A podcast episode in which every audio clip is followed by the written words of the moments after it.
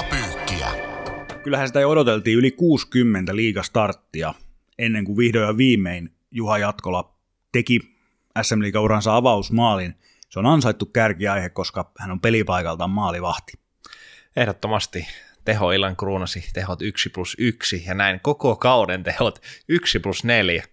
Se on aika kova tilasto. Siellä on muun muassa 21 SM Liigan hyökkääjää, jotka on pelannut yli 20 ottelua tällä kaudella ja ovat tehneet vähemmän pisteitä, mutta ehkä me keskitytään nyt kuitenkin siihen maaliin. Joo, isot onnittelut, iso syttyminen täältä. Kyllä Mokke-maali on aina sellainen myyttinen, hyvin harvinainenkin temppu. Vasta neljäs SM maalivahti, joka saa tilastoihin sen maalin, ja kolmas, joka sen pystyy tekemään. Pystyykö muuten nimeämään nämä kaikki maalivahdit, ja ketkä niistä te- ovat tehneet sen itse?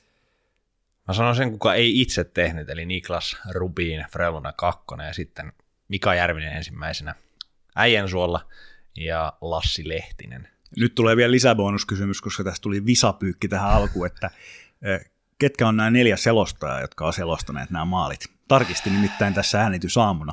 Aika hyvä. Mä ollut siis Yleen kiekkokierroksella kaksi kertaa, kun, tai Rubinin ja Jatkolan, eli silloin en ole kuullutkaan, mutta eilen tarkistin, niin Ärje. Ärje selosti viimeisimmän Joo, Jatkola. ensimmäisen selosti J.P. Jalo ja Kölli. Aivan oikein, kommentaattorikin tuli. Kyllä, ja tota, Japa Levonen hakkaa kättä, että näyttää, että se maali, ja käy heti hakemassa kiekon talteen. Joo. Se on, se on hieno pätkä. Mutta Lassi Lehtisen maalista, mä hei, mulle ei mitään hajua, mutta mun joku syövereistä sanoo, että se on Vaheb. Se ei ole Vaheb, se on Tuomo Reponen. Aivan. Mutta Rubinin lainausmerkkimaalin selosti Vaheb. No niin. Eli, eli Sebukin oli tässä kuviossa mukana. No vielä, vielä viimeinen. Joo. Kuka Tepsin pelaaja heitti kiekon omaan maaliin? Michael Dalcol. Kyllä. Kyllä se näin oli. Isot onnittelut vielä kerran Juha Jatkolalle. Aina mainitaan, aina kärkiaihe tiedoksi kaikille liigamokeille, että jos teet maalin, niin pääset pyykin kärkeen. Ehdottomasti, ja haluan vielä nostaa kyllä sen, ei eilen selvinnyt haastattelussakaan, että kumpi päätuomari oli käynyt vinkkaamassa, että jos tulee räpsään, niin mä en vielä heti poikki.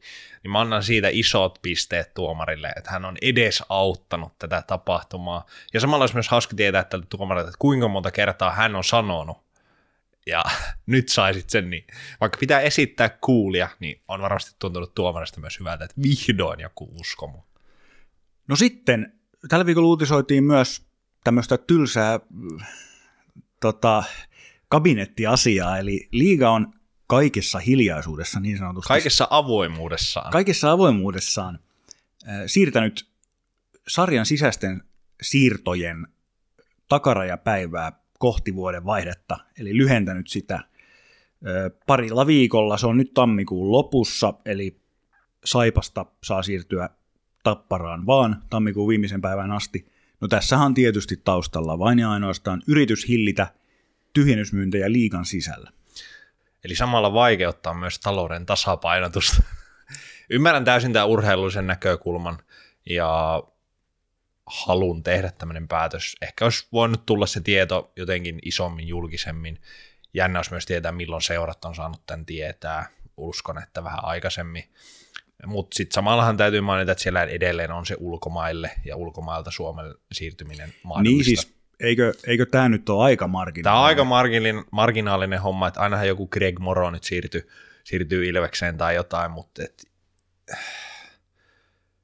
Niin, tämä nyt on, niin kuin Markkanen sanoi, yksi työkalu, millä testataan ja sitten katsotaan vuoden päästä, mutta vuoden päästä on taas eri asia kuin karsinnat, niin mä uskon, että siinä liiga haluaa suojella liigaseuraa ja siirretään siirtoraja sinne karsintojen alkuun, että tämä, tämä on aika marginaalinen homma lopulta. Totta kai, ne, no siellä on nyt yksi joukkue alakerrassa, joka niitä, niitä siirtoja todennäköisesti tulee tekemään sitten tammikuun loppuun mennessä ehkä liikan sisälläkin, että Saipan näkökulmastahan aikaa ei olisi hukattavaksi, että ihme, että niitä ei jo tapahdu.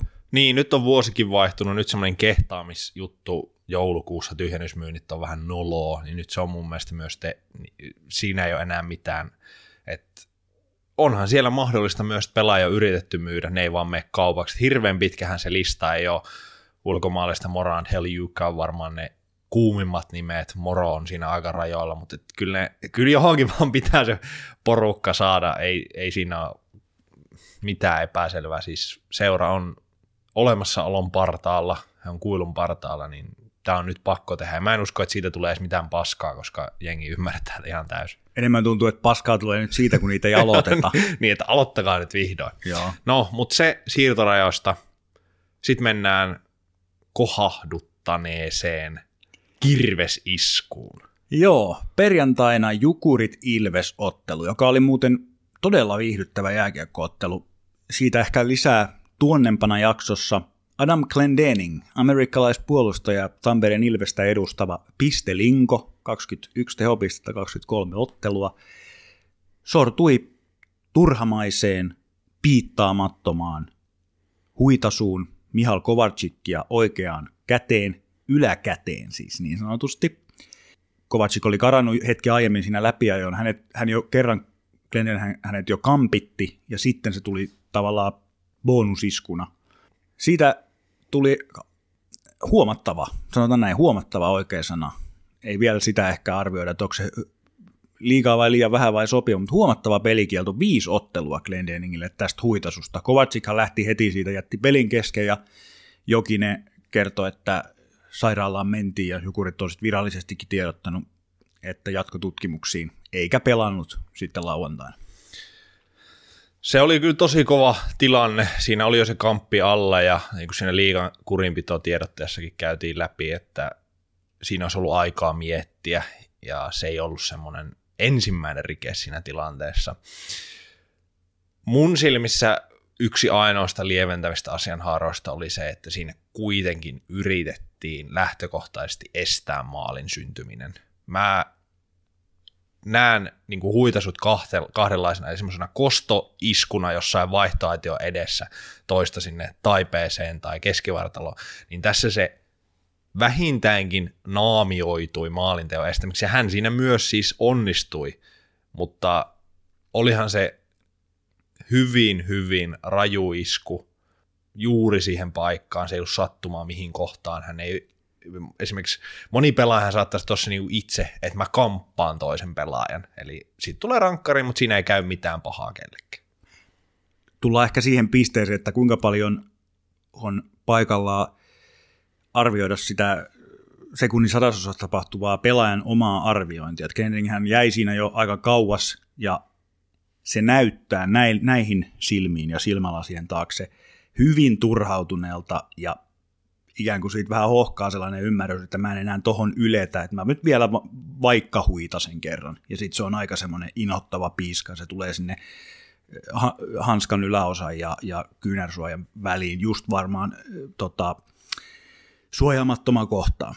Näin on siis ehdottomasti täysin turha siihen nähden, siis se voiman käyttö. Samanlaisen huitasu olisi voinut antaa, kampituksen millä tahansa, eri tavalla tahansa olisi voinut estää. Joo, ja kun siis sä sanot sitä, että tarkoituksena oli estää maali, niin joo, asetelma tarjoilee tämmöisen narratiivin, mutta kuinka uskottavaa se oli, että jos mä huitasen tuonne ylävartaloon nyt käteen, niin että se tarkoitusperä on se, että toi ei tee tuosta maalia. No tuliko maali? No onhan se sitä kautta, että mä murran sen käden, mutta et, ei siinä niin sanotusti kiekkoa pelata. ei, ei mutta on, onhan kyllähän maalitekoa estetään aina monella muullakin tavalla kuin kiekkoa lyömällä. Mutta siis joo, viisi matsia lähettää viestin. Ydinongelma siinä, äh, siinä pelikielossa, ydinkysymys, ydinkyseenalaistus, on se Lukas Vänblumin huitominen pari viikon takaa Ilves TPS-ottelusta. Se on vielä hurjemman näköinen, kun se tulee yläkautta sellaisena giljotiinina, ja hän sai siitä kaksi ottelua nyt Glendening sai tästä viisi ottelua.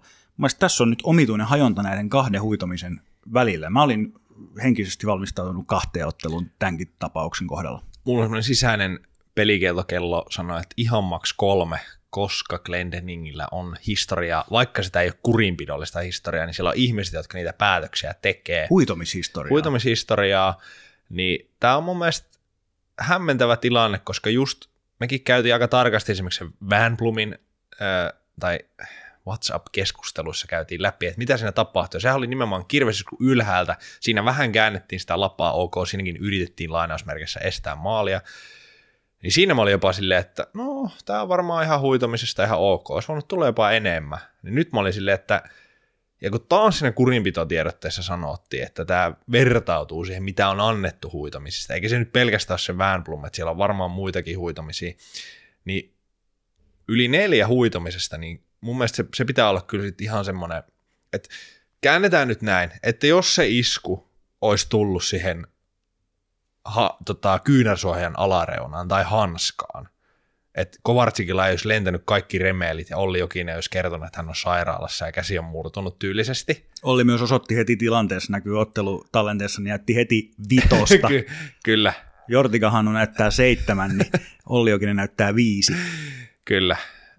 Mä luulen, että nämä on vaikuttanut. Siis, ja sitten kun mennään siihen, että mitä tapahtuu ja mitä teko on, mikä on seuraus ja mikä oli teko, niin se Kovartsikin, mitä hänelle kävi, niin se varmasti vaikutti mun ymmärrykseni mukaan siihen, että mitä tapahtui sille pelikielolle. Tämä linjattomuus häiritsee ja sitten just se, että saa nähdä, siis huitamiset pois, tommoset kaikki, tämä on ihan selvä homma, mutta sitten kun tulee se seuraava huitaminen, niin mä kyllä odotan mielenkiinnolla, että paljon siitä tulee. Liiga pyykki. Rumpu kuivaa SM Liigan märimmät päiväunet. Mikä suomalainen suoratoistopalvelu voisi lanseerata dokumenttisarjan nimeltä Ilveksen surkeuden anatomia? No, en tiedä, mutta tämän otsikkoinen kuulijakysymys me saatiin tällä viikolla. Ilveksen surkeuden anatomia. Tartutaan siihen. Olimme ehkä itsekin hieman vilkaisseet tuonne tamperelaisnipun otteisiin. Kahdeksan edellistä ottelua, vain kaksi kertaa 3P. Nyt he katkaisivat lauantaina Jypiä vastaan kolmen ottelun tappioletkun. Ja se oli sellainen kahden tuskasen joukkueen kohtaaminen se lauantainen Ilves Jyp. Ilveksellä oli sitten taustalla perjantaina tämä Jukurit Ilvesottelu, jossa oli myöskin aika, aika pitkälti vastaantulija siellä hurmoksellisella Ikioma-areenalla. Topinättinen tietojeni mukaan on jopa uskaltanut heittää, että joku tulee vielä takaa ohi runkosarjassa ennen kuin se päättyy. Niin, kärpät ja jukurit on nostanut sitä omaa profiilia ja heillä on liito oikeaan suuntaan. Tuohon mä otan heti kiinni. Vuoropuhelu on kaiken avain. Kärpillä kuitenkin otanta hyvin pieni. Vielä mennään valmentajavaihdon flowssa. Se on totta. Toisin, se, toisin, se on täysin totta. Toisin kuin Keski-Suomessa. Siellä on toisenlainen trendi, johon mä uskon, että se jatkuu. Ja jukurit sen sijaan. En en pidä mitenkään mahdottomana, että, että Mikkeli Jukurit ottaa tuosta Olli Jokiselle hyvin tyypillisen runkosarjan kakkossiaan vielä haltuun, mutta sitten takaisin Ilveksen. Niin, onhan se Ilveksen ero tuossa kuitenkin huomattava Jukureihin kaksi peliä enemmän, 13 pistettä, että vaikka nuo rästipelit Jukurit voittaisi, niin on se pisteero edelleen tosi kova ja Ilveksellä on edelleen 21 matsia aikaa kääntää kursseja, että kerkeä tuossa vielä viisi peliäkin äh, hölmöillä tämän jälkeen ja sitten on vielä neljäsosa sarjasta jäljellä, että sinällään... Mutta tuommoinen kahdeksan pelin otanta nyt vaikka, missä on kaksi on, kertaa kolme pistettä. Ja ne niin... kaksi voittoa on mm. Saipasta ja Jypistä, ja se Saipapelikään ei ollut mikään maaginen, se oli niinku minimeistä minimejä, ja ne on vaikeita ne Saipapelit, niistä ei pidä liikaa vetää johtopäätöksiä. Jyppeli myös henkisesti tosi vaikea, vaikka Ilves olisi, Jyp on tällä hetkellä kaikille vastustajille vaikea, mutta se, jos hieman nyt kurkkaa myös sinne tuloksen sisään, tuloksen taakse, miten ikinä haluaa sitä analysoida, ja me pysytään semmoisella henkisellä tasolla, niin mun mielestä siellä on aistittavissa, kuten Pennanenkin on sanonut, tuskaa, mutta mä jopa näen parempana terminä, ettei ymmärretä, mitä tämä joukkue edustaa. Eli ei pelaajat ihan ymmärrä, että tämä on nyt Tampereen Ilves, Tämä on Suomen mestaruutta kohti menevä joukkue. Mitä se, toi on mielenkiintoinen pointti. Se, sitä logoa ei mun mielestä kanneta semmoisella ylpeydellä, siellä ei olla ytimessä, siellä turhaudutaan, otetaan hölmöjä jäähyjä, näytellään tuomareille jotain peukkuja, siellä ei olla semmoisessa formussa henkisesti, Nap, niin just vaikka jotenkin tuomareille naputtaminen ja tämä Glendeningin jäähy, ei, jos joukko on hyvässä tilassa, se ymmärtää oman ylpeytensä. Niin tässä on just se, että kun sä oot saanut vähän liian nopeasti asioita, niin onko se pelaajisto, onko se joukkueen runko henkisellä tasolla ymmärtänyt sen, että me ollaan oikeasti mestariehdokkaita, meidän pitää käyttäytyä sillä tavalla, meillä pitää olla semmoinen ylpeys. Vaan nyt tämä tuntuu semmoiselta keskikastin porukalta henkisesti. Että hyvinä iltoina, kun rupeaa napsuu, niin joo, me ollaan mukana, mutta sitten kun ei ole, niin sitä ei katkaista mitenkään, vaan sitten ruvetaan mussuttaa ja lässyttää. Ja... Puhuuko sä, niinku, puhuuko sä Ilves Heritageista vai Kyllä. puhutko sä nyt niinku enemmän jotenkin tämän kauden joukkueen? Tämän kauden joukkueesta, siis totta kai Ilvestä pitää katsoa pitkällä, ja enemmän on pelannut viime vuosina paremmin, nyt puhutaan ihan viime vuosista, tulos on ollut tosi loistavaa ja on, on mitalleja ja muuta. Mutta sitten just tässä vähän näkyy se, että siellä ei ole semmoista kymmenen vuoden historiaa, vaan se, se pääsee karkaamaan. Sieltä ei tule mun mielestä semmoista selvää sisäistä johtajuutta, että palve, Suomi, Ikonen, joo, tehopisteitä tulee, mutta mä katson vaihtoaitio, niin siellä tuijotellaan tyhjyyteen, siellä kalastellaan jäähyjä, levitellään käsiä, niin se ei tuu, mulle ei tule semmoinen olo, että tässä ollaan voittamisen äärellä, vaan tässä ollaan sen äärellä, että mahdollisimman vähällä yritetään saada mahdollisimman paljon, kun taas mun mielestä Ilveksen pitäisi vain jyrätä.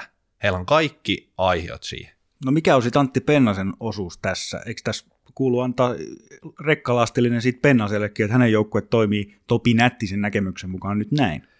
Ehdottomasti. Lauman johtaja kantaa vastuun. Hänen pitää löytää ne keinot saada se joukkue oikealle sivulle, koska siellä on riittävästi taitoa, siellä on pelitapaa, mennään kohta niihin pelaajiin, miten he on pelannut, mutta et siellä on mun mielestä kaikki edellytykset pelata hyvää jääkiekkoa. Se on nähty jo tällä kaudella. Ei ole kyse nyt siitä. Että aina voi keksiä kaikkia selityksiä ja höpötyksiä, ja on totta, että heiltä puuttuu alemmista ketjusta laatusentteri. On totta, että heillä on todella surkea alivoima, 73 tai alle 74 prosenttinen alivoima, ei tule riittää Suomen mestaruuteen, mutta että nämä on korjattavia asioita. Markkinoilta voi saada pelaajan, alivoimaa voi videoilla ja pelaajien vähän paremmilla pelaamalla nostaa, mutta se henkinen tila Pennasesta lähtien, niin siihen mä kaipaan, sen pitäisi näkyä ja kuulua ja tulla läpi televisiosta ja paikan päällä ja sen pitäisi olla semmoinen vyöry, että tämä ei pysäytä. Nyt se on semmoista, että tuskaa ja vaikeeta ja ei se nyt luovuttamista ole, mutta se on henkisesti tosi vajaata. Vallitseva keskusteluilmapiiri tunnistaa sen, että Ilveksen kärki on tosi tehokas, on palve, joka on kolmessa mallissa neljästä vähintäänkin mukana.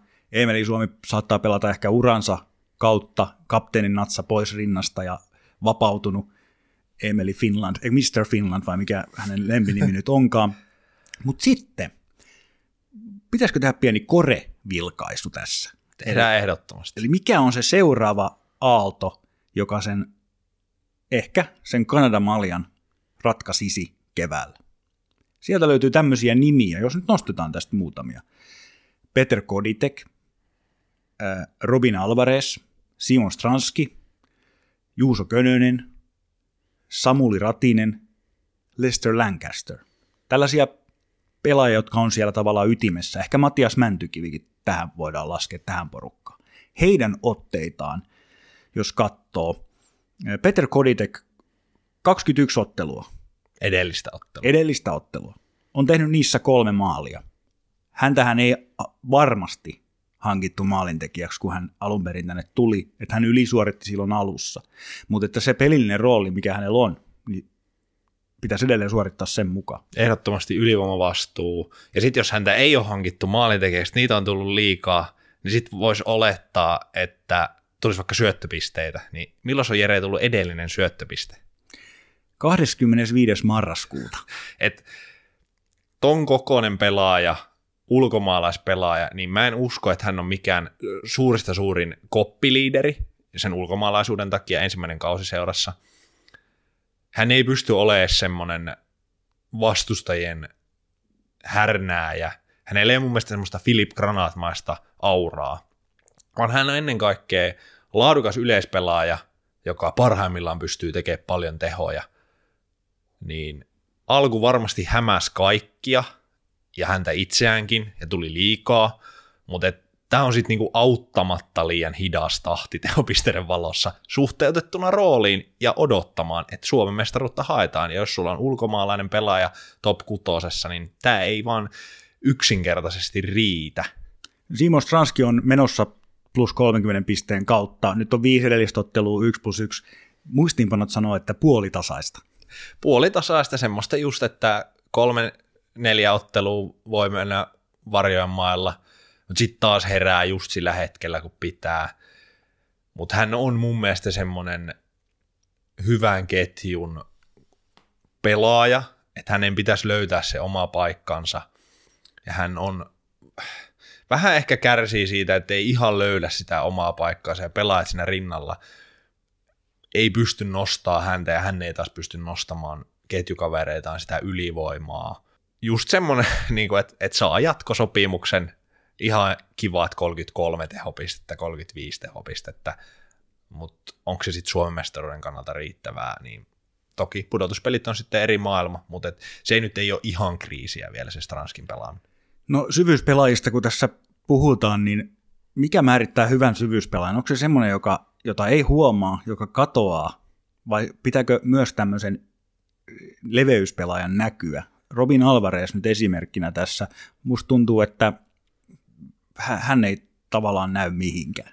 Hän hyvä. ei näy kyllä yhtään mihinkään. Se, toi on tosi hyvä kysymys. Jos mä nostan tähän samaan kastiin Alvarezin kanssa just Könösen ja Rattisen, josta puhuttiin, jotka menee semmoiseen, jos 12 hyökkääjää sanotaan sijoille 7-10. Että sitten on se ihan neloskenttä ja sitten on se kärki. Tämä menee siihen väliin. Niin nämä on ne pelaajat siinä kakkos-kolmoskentän liepeillä, kakkosylivoimassa just ehkä saattaa päästä joskus vähän isompaankin rooliin, jos joku on loukkaantuneena.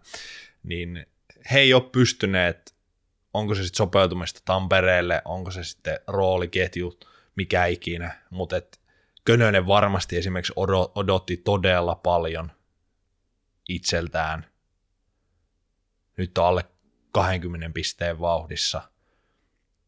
Rattiinen odotti varmasti, että se jatkuu se KKsta tullut hyvä vire. Totta kai nämä molemmat pelaajat varmaan on katsonut sitä kokoonpanolistaa ja ymmärtänyt, että täällä ei ehkä tule 20 minuuttia, mutta että täällä voi taas semmoisen hyvän joukkueen mukana tuoda. Niin tämä on mielenkiintoista nyt nähdä, mitä pidemmälle kausi menee, kun heidän rooli, just vaikka Alvarez, Könönen, Ratiin, niin tehopisteiden valossa ei pysty auttamaan joukkoa. Ratiin ei vielä maaliakaan tehnyt sitoutuuko he oikeasti siihen rooliin. Mun mielestä henkisellä tasolla Könönen ja Ratinen pystyy sitoutumaan siihen. Alvarista mä en pysty riittävästi sanoa. Hän saattaa olla semmoinen väliinputoaja, että tippuu kokoonpanosta. Mutta kyllä Ilveksen kannalta olisi tärkeää, että nämä pelaajat pystyisivät myös tehopisteiden valossa auttaa joku. He varmasti nöyrästi painaa hommia, blokkaa, taklaa, repii, raastaa, harjoittelee – ei lipsu omista asioista, mutta Ilves tarvitsisi sinne kakkos-kolmoskenttään tehopisteitä. Nyt me ollaan lueteltu 5-6 pelaajaa. Ja, ja keskushyökkäjä on myös semmoinen, minkä mä olen kuullut useassa yhteydessä, ja että sitä se huutaa, että yksi, yksi sentteri tarvitaan sinne. Mutta puolustuspäässä on tapahtunut liikehdintää viime aikoina. Joni Jurmo ei oikein löytänyt paikkaansa, vaihtui sitten Kouvola edustuskiekkoon. Adam Glendening on nyt viisi matsia, äh, vielä anteeksi neljä peliä pois kokoonpanosta. Les Lancaster. Hän saa nyt lokakuun, lokakuun jälkeen niin isomman näyteikkuna kuin hetkeä, eli, eli varmaan kiekollinen vastuu. Hän on pelannut ylivoimaa edelleen ja tota, on, on kiekollinen pakki kaikesta hiljaiselosta huolimatta, mutta nyt jos katsoo, niin 29 ottelua tällä kaudella pelannut, 2 plus 6 on tehopisteet. Eli hän on jotenkin aivan eri kuin eri pelaaja tällä kaudella ollut niin tossa, tossa valossa. Nyt on mielenkiintoista nähdä, mitä tapahtuu esimerkiksi näiden neljä otteluotannalla, jotka nyt on vielä edessä. Se on tosi mielenkiintoista nähdä. Kyllä isolla suurennolla sillä seuraan Lancasteria, varsinkin siinä ylivoimassa, jonka kautta pysty saamaan sen rentouden, itseluottamuksen, kiekkokosketuksiin, muutaman tehopisteen. Hänhän on edelleen se pelaaja, että jos tuohon tulee semmoinen kolmen neljän pisteen ilta, niin sitten se ketsuppipullo voi aueta ja se oikeasti voi aueta. Hän on parhaimmillaan tole, todella dynaaminen, vahva luistelija, pystyy laukoa, pystyy syöttää, ihan kaikki, kiekon kanssa pystyy tulemaan ylös. Mutta hän kuuluu siihen samaan kastiin, että jääkiekko on itseluottamuspeli, ja sen mua nimenomaan tässä, kun mä palaan myös siihen mestaruusjoukkueen ja semmoisen voittavan joukkueen tekemiseen, niin mä, mä, mä hämmästelen, että Antti Pennasen joukkueessa – jossa tämmöiseen psykologiseen turvallisuuteen ja pelitavalliseen pelaajien auttamiseen panostetaan. Eli pelitapa on luotu sen takia, että pelaajat pystyis turvallisesti löytämään ne ratkaisut, ettei tarvi vaan ratkoa. Totta kai siellä on hetkiä pelissä, varsinkin kiekollisessa pelissä, että pelaajan pitää antaa pelata ja hyökkäysalueen hyökkäyspelissä on hieman ehkä vähennetty sitä kerholaista vyörytystä puolelta toiselle. Mutta näin paljon me listataan pelaajia, jotka alisuorittaa, jolla olisi tosi paljon potentiaalia, niin, mutta sitten samalla kun pohtii, että joku on silti käytännössä koko ajan taistelun runkosarjan voitosta, nyt se on karannut, näin uskaltaa linjata. Heillä on neljä ottelua enemmän pelattuna kuin Tapparalla ja tasapisteet. Se, Tiukkaa tekee. Se näyttää, pah, se näyttää pahalta nyt se, sen osalta. Muotoillaan näin. Niin tämä yhtälö on mulle vaan hämmentävä, että Pennasen joukkueessa ei ole näin paljon alisuorittajia eikä ylisuorittajia. Vielä viimeinen. Kerropa nyt mulle, että kuka Jurmonkaan vaihdettiin päittäin, en muista. Juho Rautanen. Juho Rautanen. Tämä oli järkidiili. Ilmeisesti. Tämä oli mun mielestä järkidiili. Tässä oli kaikille varmasti ihan, ihan hyvä diili. KK varmasti olisi Juho Rautasen halunnut pitää, mutta sopimus on katkolla. Se olisi enää ollut muuta, muutama kymmenen matsia. He ei välttämättä pudotuspeleihin mene rakentaa sitä tulevaisuutta.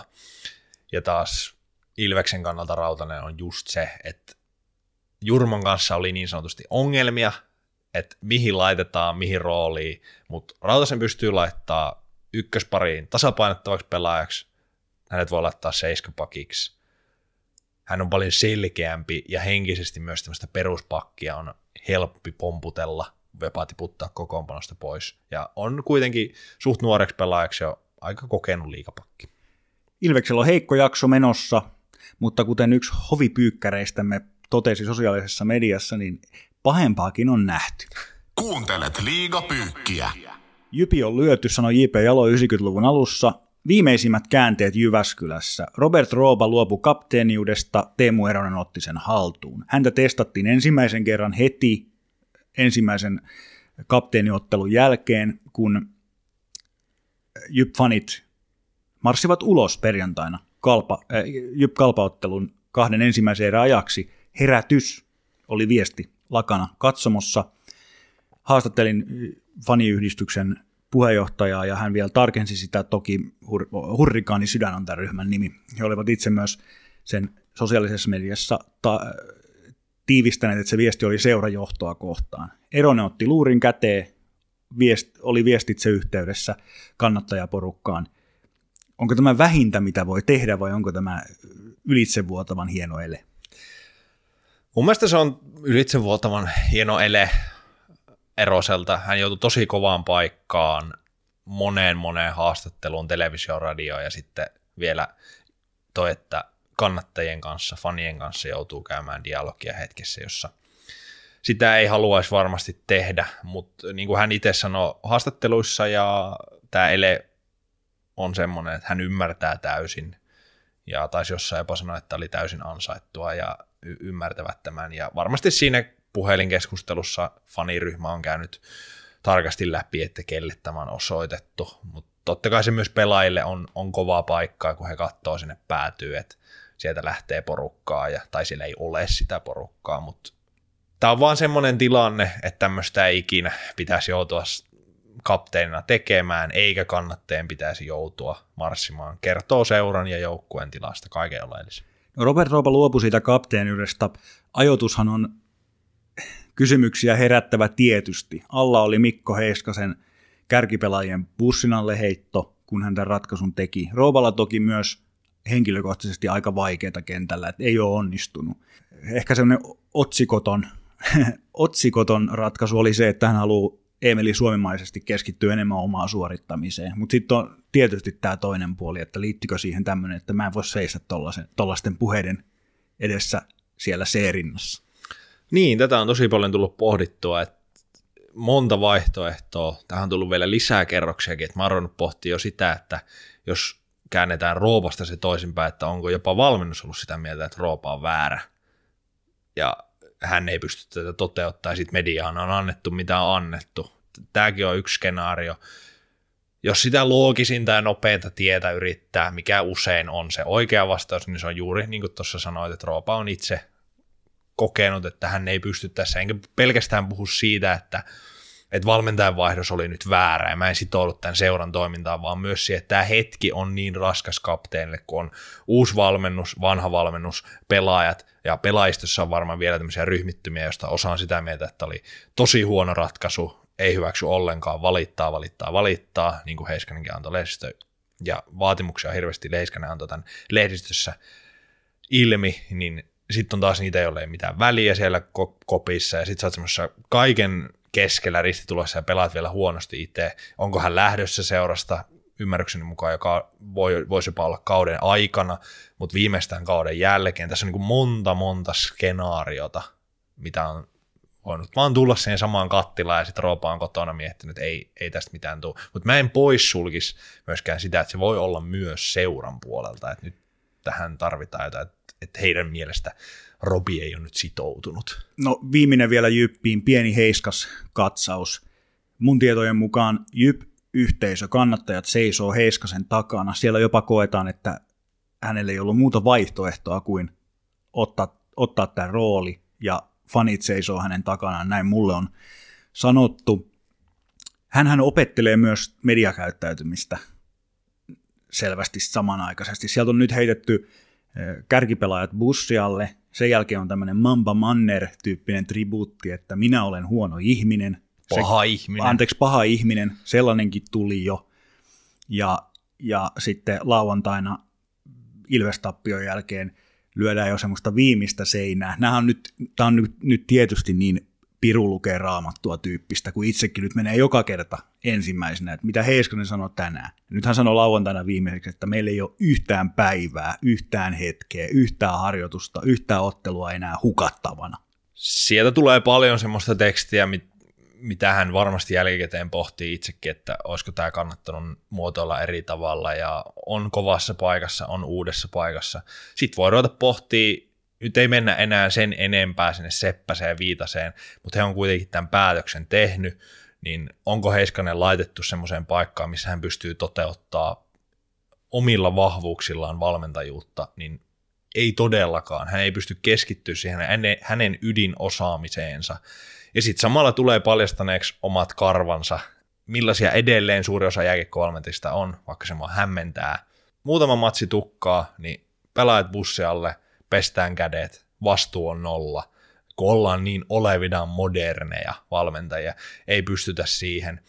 että voi syyllistää tilannetta, mutta hän olisi voinut myös kieltäytyä. Hän olisi voinut sanoa, että mä en ota tätä vastaan. Hän on itse vedonnut se, että työnantaja päättää, mitä hän tekee ja sitten tehdään. Mutta jos sä koet, että sä et ole oikea ihminen siihen, niin onko sitä työtä sitten pakko tehdä. Et se on myös semmoista, mä ymmärrän, että opetellaan, joskus tulee se eka kerta, ja isommilla tahoilla, niin kuin varmasti siellä seurajohdossa, mihin kaikki kannattajatkin, että mä en usko, että tässä just kannattajat, niin kuin sä sanoit, että, että Heiskaseen on, hän on vaan nyt ilmentymä sille, että kun ihmiset on väärissä paikoissa, kriisi on päällä. Onko Heiskanen sinusta väärässä paikassa? Hän on väärässä paikassa siinä mielessä, että hän on varmasti SM Liigaan päävalmentajana hyvä valinta, jos se prosessi, projekti, paikka – tiimi, seurajohto, pelaajisto on kaikki aseteltu hänelle. Mutta nyt hän hyppää ihan outoon tilanteeseen, shokin keskelle, koko seura kriisissä, niin siihen tilanteeseen, en tiedä kuka tuommoiseen tilanteeseen sitten edes on oikea, mutta ei ainakaan semmoinen valmentaja, jolla ei ole kun ihan ohkainen päävalmentajakokemus koko uraltaan, SM Liigassa vielä pienempi, Mestiksessä vähän, niin Tuo Jypin tilanne, se vaan henkilöityy nyt tosi vahvasti sen Heiskasen kautta, mutta valitettavaa tässä mun mielestä on se, että tämä Roopa, mä uskon, että tämä on vain ensimmäinen juttu, että lisää on tulossa, että pelaiston kautta rupeaa valuu asioita, voi tulla jopa lähtöjä, voi tulla sopimuksen purkuja, ja sitten tässä on pakko nostaa se kysymys, että kuinka kauan Heiskanen saa hävitä. Sitä jäämme seuraamaan. Aikaa ei ole hukattavaksi, Tällä viikolla he kohtaavat Jukurit ja IFK. Onko tappiosarake sen jälkeen yhdeksän? Se nähdään. Liiga pyykki. Hienonvaraisessa käsinpesussa. Myös fanien tunteet. Minkä joukkueen viime viikon rekordi? 5-1 ja 5-1. Kalevan pallo. No se on Kalevan pallo. Tota noin, niin voittivat perjantaina Jypin 5-1. Järvi-Suomen derbys. Lake Finlands Derby ja lauantaina, kuten alussa käytiin läpi, Juha Jatkola ratkaisi 5-1 voiton Hämeenlinnan pallokerhosta. Heillä on kova trendi tutkan alla. Kalpa vaan pääsee jotenkin tutkan alle. En tiedä syystä tai toisesta. 6 kautta 6 menne viikolla ja he ovat kolme ottelun voittoputkissa. Maantieteellinen sijainti. Kyllä, joo, jotenkin ei, ei osu siihen omaan haravaan niin hyvin se Kuopio. Spenglerissä kävivät tuossa, jännä nähdä mikä sieltä on se jälkipyykki sit pidemmän päälle, että se on... Ottivat par... pelkästään kyllä kägättineen siellä. Eli viettivätkö siis olutteltassa enemmän aikaa. Ja tähän voi tietää hyvää kevään kannalta, jos miettii viime vuoden IFKta, että sieltä on löydetty yhteiset sävelet ja yhteinen team bonding. Se voi olla oikeasti. Suomessa ei ehkä ymmärretä, se on semmoinen, että vitsi kun pitää lähteä sinne Spengler ja kuka sinne joutuu. Mä oon sillä itse kerran käynyt, en toki pelannut, oli vaan turistina mukana, mutta se on parhaimmillaan siis ihan älyttömän yhdistävä kokemus. Se on siis ihan älyttömän huikea paikka ja siis aivan älytön tunnelma. Et tiedän, että sinne ei varmaan Suomesta kauhean moni välipäivinä matkusta ja se on myös hyvin tyyristä, mutta se narratiivi, että se on joku rasite, niin ei. Se on siis ihan huikea paikka. Eikö näin voi, voida täällä liikapyykki sanoa, että Spengler Cup on siis pitsiturnaus steroideissa? Juuri näin, täydellinen kuvaus. No, mutta sitten kotimaan kamaralle, Niiralan monttuun. Läpsyttimien ääreen. Me kaivettiin taikasana. Me kaivettiin taikasana kalpasta. He on piste keskiarvolla edustavasti neljäntenä. Sarja on hirveän tasainen, he saattaa seuraavan tappion jälkeen olla seitsemäntenä, mutta nyt he on neljäntenä. Koti edussa kiinni juuri nyt. Taikasana on keskeinen, usein toistuva tällaisissa joukkueissa, se on tasaisuus. Se on ehdoton tasaisuus. Yritettiin tilastojen kautta, yritettiin kaivaa, mistä se oikein löytyy. Ei enää mainita tämän jälkeen kertaakaan Tommi Miettisen pohjia, mutta joukkueen kore on toisilleen tuttu. Siellä on vahva luottamus. Petri Karjalainen on selvästi hyödyntänyt niin pelillisesti kuin henkisesti asioita sieltä historiasta. On tullut pieniä mausteita, on tullut varmasti arkeen, harjoitteluun jotain asioita, mitä ei miettisellä ollut, mutta kultakypärä 29 tehopistettä, se kertoo jo, se, se on tavallaan, että no vitsi, muilla voi olla jopa 40 ja näin poispäin. Mutta siinä on tosi moni pelaaja sinne 25-12 tehopisteen välissä. Ja se aina kertoo joukkueesta mun mielestä sen, että siellä on tosi moni pelaaja semmoisessa että kuka ei nyt ihan älyttömässä liekissä, kuka ei ole toista suurempi, mutta ei ole ihan perässä hiihtäjiäkään pelkästään. Juuso Mäenpää on tämä kultakuuppa. Sitten toinen nosto on Matias Kantner, joka hiukan jäi se alun jälkeen, on nyt parantanut merkittävästi 16 edellistä ottelua 14 tehopistettä, eli teki jos muistan oikein, niin samat tehopisteet kuin Juha Jatkola lauantaina. Kyllä, ja hän teki myös hämmentävän maali, heitti maalin takaa kiekon maalin edustalle ja HPK puolesta Juuso Pulli lakaisi sen oman maalin ja hänet taklattiin ja hän kaatui ja kun nosti katseensa, niin Oliver Kapainen tuli sieltä, että sinä teit sen, sinä teit sen. Sama hengenveto Mäenpää, Kanter, Kapanen pelanneet yhdessä, tullut tehoja, Kapanen on myös herännyt tehopisteiden valossa. Se oli varmasti hänellekin vaikea sen viime kauden jälkeen käsitellä tuommoinen heikompi alku tehopisteiden valossa nimenomaan, mutta nyt Mäenpää Kanterin kanssa kolme edellistä peliä on ollut tosi, tosi kovaa tekemistä. Se on mun mielestä aina, puhutaan tasaisuudesta, niin silti sinne tarvii sen kärjen. Alivoima peli, mikä ei heti ehkä tule mieleen kalpasta, se on liikan toisiksi parasta.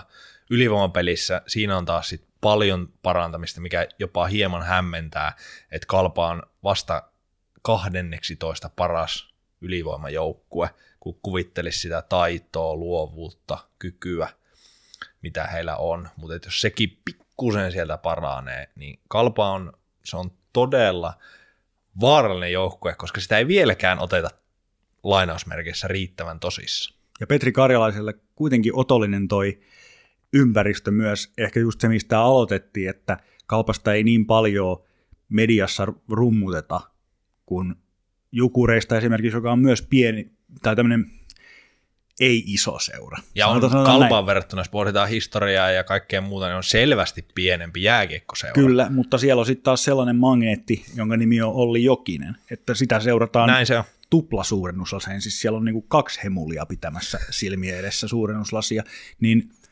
myöskin tuommoinen niinku rauhassa rakentaminen, hiljaisuudessa eteneminen, niin sitten ne saattaa tällä tavalla pulpahtaa sieltä ajan kanssa aina esiin. Kalpassa on mun mielestä just se hyvä puoli Karilaisen kannalta, että se tuttu ympäristö, just mitä tuon sanoit.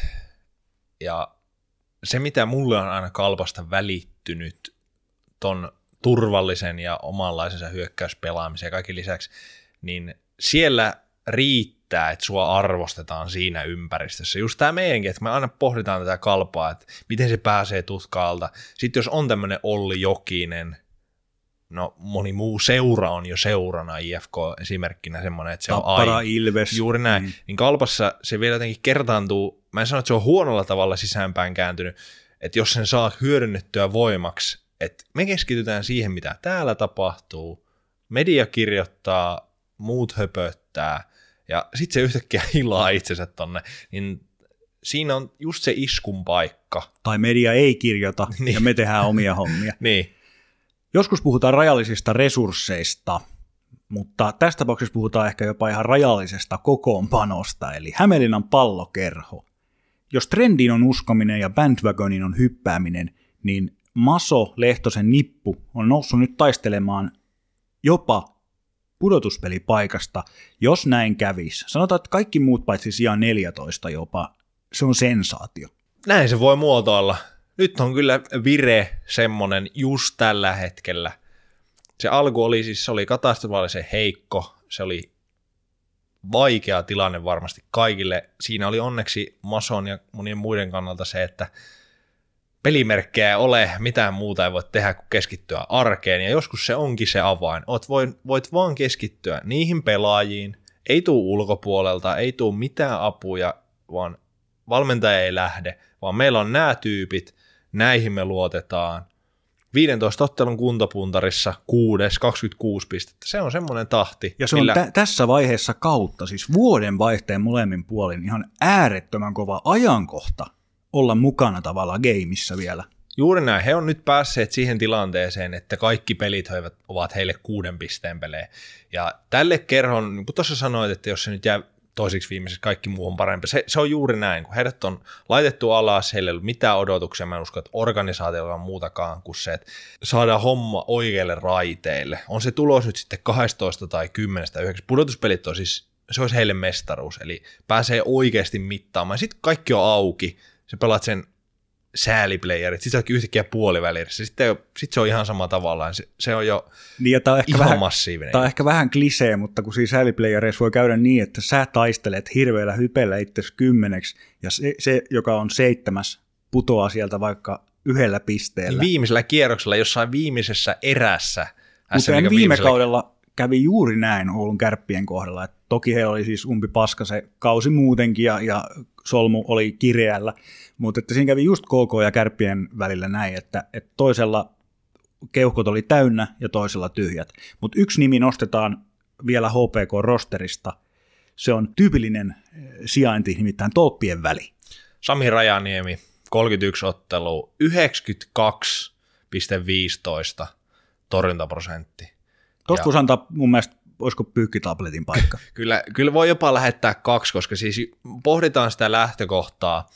Rajaniemi pitkän linjan SM maalivahti on tullut semmoiseen paikkaan, missä hän varmasti ymmärsi. Viime kausi oli vaikea, Lebedev hieman söi hänet siinä loppukaudesta, että tämä on nyt se ihan viimeinen paikka, kun nyt pitää oikeasti, jos haluaa pelata vielä SM Liigassa maalivahtina, haluaa jatkaa huipputasolla, 92 syntynyt on maalivahtina vielä todellakin hyvässä iässä, mutta selvästi siellä viimeisellä sivulla, että tässä on nyt se mahis, niin on kyllä käyttänyt uskomattoman kovalla tavalla sen, ja se on aina kaikilla joukkueilla, niin kuin ollaan täällä todettu, että se maalivahdin pitää antaa se mahdollisuus voittaa. Onko peräti niin, että jos on kaksi tasavahvaa joukkuetta, niin paremman maalivahdin joukkue voittaa? Joku on näin sanonut. No, näinkin se voi muotoilla, mutta siis mun mielestä vaan se, että tuolla on paljon maalivahtia, mä mitään pois niitä maalivahdeja, jotka pelaa huippujoukkueiden takana, mutta et lähtökohtaisesti sun suorittaminen määrittää suhteellisesti enemmän kuin monissa muissa joukkueissa. Hän on siis torjuntaprosentilta Niko Hovisen jälkeen liigan paras, ja Hovinen on pelannut puolet vähemmän pelejä, ja pikkusen eri seurassa esimerkiksi. Hän pelaa itselleen sankarin viittaa, siis semmoista, että tota nimeä ei ole nyt nostettu, mutta kyllä se jatkuvasti, jos tolleen pystyy pelaamaan loppukauden, niin hän on pelannut itsensä takas liigan eliitti. No kärpät ja Lukko kohtasi viime lauantaina. Otetaan näistä ehkä molemmista joukkoista pienet. Lukko katkasi kärppien lennon ja lähtee nyt itse lennolle. Eli heillä on siis äärettömän tiukka tai ihan tällainen niin kuin hämmästelynosto, että he pelaa tiistaina siis Sveitsissä CHL-välierän, keskiviikkona Tampereella vierasottelun ja perjantaina isännöivät Tapparaa Raumalla. Huhhuh. Se, se on väkevä setti. Siinä saa matkustaa, pelata aika laadukkaita otteluita, kova vaade, on myös iso panos. Se peli pyytää paljon. peli pyytää. Se on finaalipaikka, se on taloudellisesti saati sen voittaminen, se on iso juttu. Se on myös henkisesti seuraavalle tosi kova juttu. Tässä voi olla semmoinen viikko, että kovat tulokset, niin joukkue hitsaantuu todella, todella kovaa yhteen. Se usko siellä joukkueen sisällä kasvaa kasvamistaan. Taitaa olla siis niin, että Lukko oikeasti lentää sieltä Sveitsistä suoraan Tampereelle. Et siinä, ei, siinä ei käydä lähtöruudun kautta. Niin, näin mä näkisin. Jos siinä, peli loppuu lähellä keskiyötä. Niin, sinne sen... jäädään yöksi sitten niin. aamulla joku väsynyt hikoilu, jumppailu, en tiedä tekeekö edes semmoista, riippuu miten se lento, mutta sieltä siis varmasti ei se mahdottomuus ole lentää Helsinginkään kautta, se on sitten pari tuntia, mutta voisin kuvitella, että... Mutta suola ei enää kuminauhoja käydä Siellä ei käy kahvakuulia tota, nykimässä eikä alivoimapalavereita katsomassa. Pakko siis jatkaa suoraan ehdottomasti.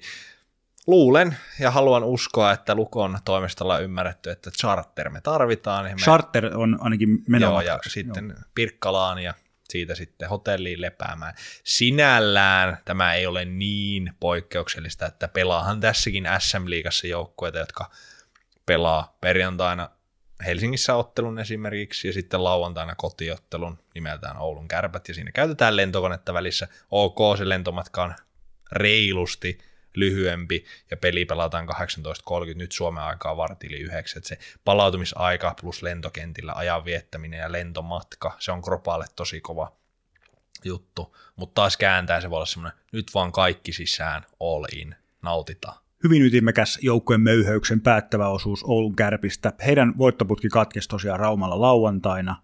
Lennokas kärppä törmäsi kettuun. Mitä haluat sanoa valmentajavaihdoksen jälkeisestä ajasta nyt?